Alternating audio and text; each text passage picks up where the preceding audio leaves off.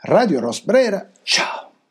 Più di una volta, non solo nei mesi precedenti, ma negli ormai tanti anni di questa trasmissione, ci siamo soffermati sul tema estremamente astratto e terribilmente concreto dell'odio, al tempo stesso appunto estremamente astratto e terribilmente concreto, parlando per esempio dell'odio come motore dei cambiamenti sociali, dell'odio perfino come un sentimento non solo inevitabile, ma potrei dire che ci rende vivi, ma comunque un, un sentimento inevitabile, indubbiamente. Difficile evitare l'odio eh, nella vita, in, in tutta un'esistenza, è difficile evitarlo, volenti o nolenti, in una società basata, che, che se ne dica, tutta sulla santificazione, mi verrebbe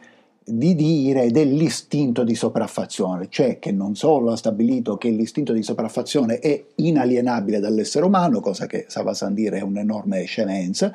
ma che addirittura tutte le regole della società devono ubbidire a questo istinto di sopraffazione, istinto di sopraffazione che si è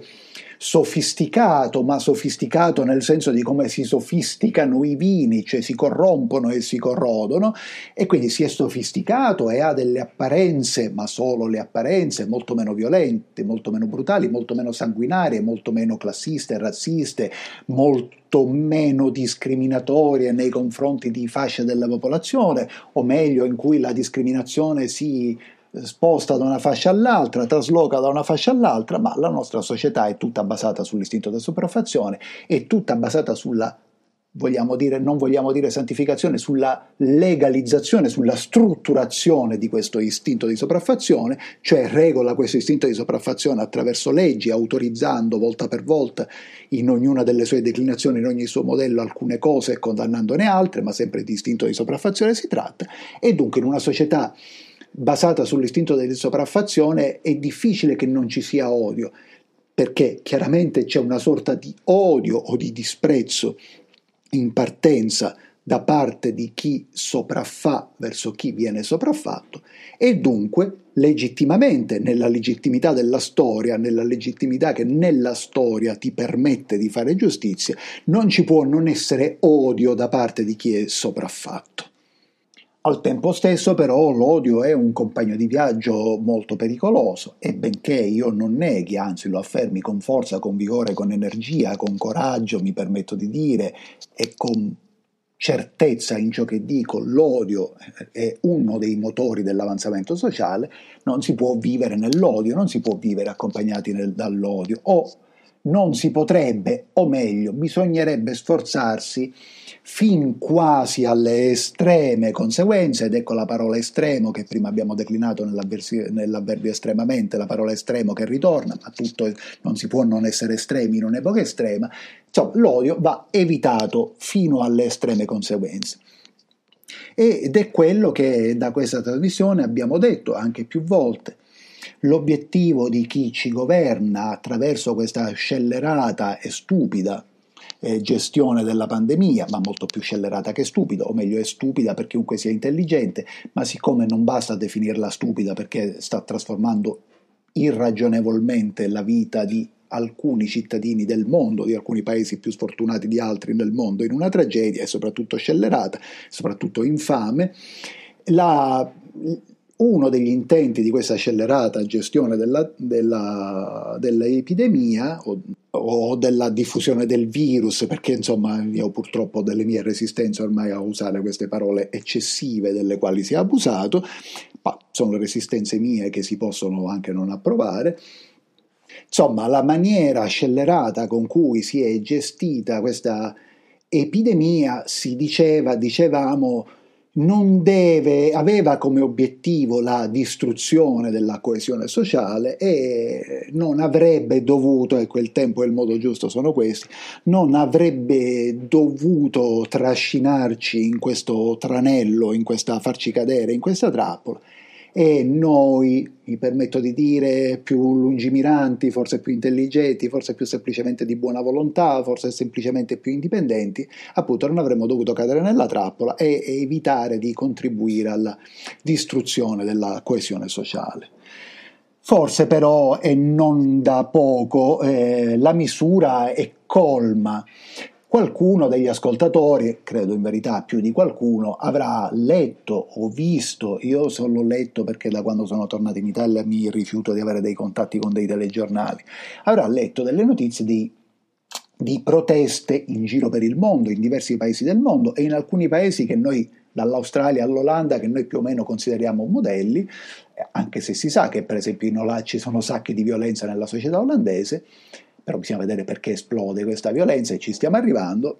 In alcuni paesi, tra i quali questi che noi consideriamo fra i più civilizzati, tra virgolette, del mondo, eh, si manifesta contro le misure restrittive che ormai da due anni condizionano più o meno dissennatamente e più o meno senza nessun risultato concreto, va detto pure questo, almeno secondo i dati ufficiali che ci vengono forniti, nessun, senza nessun risultato concreto, eh, con le, le, le misure restrittive che condizionano la nostra vita. Ecco, vorrei leggere un, te, ti, il titolo di un articolo apparso su, credo ancora, il secondo quotidiano più diffuso in Italia, ormai non faccio più nomi di queste cose perché anche se è una pubblicità al contrario, non vorrei fare nessuna pubblicità. Eh, Olanda, orgia di violenza, esplode la protesta Novax. E andiamo veramente sui titoli quasi scandalistici dei, dei film degli anni 70, l'orgia dei morti, l'orgia notturna dei vampiri, quest'orgia che prometteva eccessi da ogni parte e poi in questi film, in entrambi i casi erano piccoli film dell'orrore spagnoli, in entrambi i casi di orgia c'era ben poco. È un'orgia di violenza, l'orgia del potere, eh, nel paese, dice poi l'articolo, rabbia contro le misure restrittive. Sono trainate da propaganda russa e estrema destra. Il cui leader Baudet dice vaccinati nuovi ebrei. E ora diciamo che secondo me siamo anche più in là perché ormai eh, in verità sono i non vaccinati a essere i nuovi tuzzi, ma vedremo se ci arriveremo. Inizia così l'articolo, spalanca, spalanca, gli occhi la signora magra con la zazzera bionda e grida, ma non lo sa che degli infarti, della cecità e dell'infertilità provocate dai vaccini, con la scusa della pandemia, ci hanno rubato la libertà. Ora, chiunque è d'accordo a questa signora, io non, non mi perdo sull'infertilità che penso si verifichi o sulla cecità che penso si verificheranno negli anni, e gli infarti ne abbiamo la prova, e che con la scusa della pandemia ci hanno rubato la libertà, chi non lo dice è uno stronzo. Ha una stella di Davide cucita sulla giacchetta, il marchio degli ebrei ad Auschwitz, e non solo ad Auschwitz aggiungerei io, che attira l'attenzione di due poliziotti, i quali però, dopo averci scambiato due parole, decidono di non insistere e si limitano a scattare qualche foto. Siamo al Dam, la piazza più importante della capitale olandese, nel day after della manifestazione anti-lockdown, perché qui ormai si parla in inglese, mm, essere appena tornati anche in questo caso da un paese dove non si dice screenshot ma si dice capturas de pantalla comunque ti traumatizza ogni volta che leggi questi day after sparati a cazzo di cane. Automobili in fiamme, sette ferite, decine di arresti, le forze dell'ordine che sparano in aria, lanci di pietre e fuochi d'artificio, le strade che sono un tappeto di vetri rotti, dunque un'immagine, una serie di immagini che però se le esaminiamo ci dice che le forze dell'ordine sono i buoni perché sparano in aria, tutti gli altri sette feriti, che non si sa chi sono i sette feriti, perché poi se sono fra i manifestanti non è detto che, che, che le forze dell'ordine siano i buoni, decine di arresti, ma perché ci proteggono, lanci di pietre, fuochi d'artificio, il tappeto di vetri rotti, chi li ha rotti? Chiaramente i manifestanti importanti. Ora, è inutile che io legga tutto l'articolo perché finiremmo per agitarci, anzi finirei per agitarmi soprattutto io che lo leggo. Ma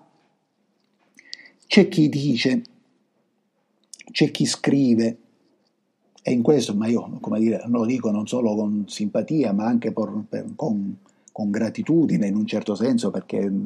mai, pur sapendo che disapprovo una serie di cose, mai mi rompe le scatole su questo mio spazio, ma lo voglio dire anche alla nostra direttrice della radio. Come si fa a non odiare questi giornalisti? Come si fa a non odiare mi dispiace usare un'espressione abusata e che, e che, può risultare perfino semplicistica, ma alla fine diceva uno dei nostri punti di riferimento pluricitati, eh, cioè Leonardo Sciascia, il dovere dell'intellettuale, ammesso che io lo sia, ma faccio finta di esserlo, dovere, uno dei doveri dell'intellettuale è quello di semplificare. come si fa a non odiare chi è tanto smaccatamente servo del sistema? L'unica nostra difesa è odiarlo, l'unica nostra difesa a un certo punto sarà lui, ma non tanto lui che ci interessa poco, che ha anche un cognome che già sarebbe un insulto di per sé in palermitano, ma non tanto lui che ci interessa poco, ma come non pensare di, di dover mettere a un certo punto queste persone in condizione di non nuocerci, cioè di non nuocere una una parte della popolazione che non accetta determinate regole e che non finisce mai di stupirsi che altri li accettino. Come non considerare, io come dire, ho persone a me non care, ma carissime, e carissime è un eufemismo, che si sono vaccinate, ma come a lungo andare non magari chi è caduto appunto in quest'altro tranello alcuni mesi fa, ma come non considerare in una società un nemico chi accetta di farsi la terza o la quarta dose? Avallando implicitamente questa politica repressiva e queste politiche repressive dei nostri governi. Sì, cari amici, voi che lo fate siete dei nemici, scusate il gioco di parole, però siete dei nemici e non solo. Come dicevano nel vecchio romanzo gotico di Le Fanu, il vostro tormentatore siete voi stesso. In realtà voi contribuite, ognuno nel suo piccolo, ma ormai nessuno inconsapevolmente, ad andare verso un modello sociale basato sulla irragionevole repressione.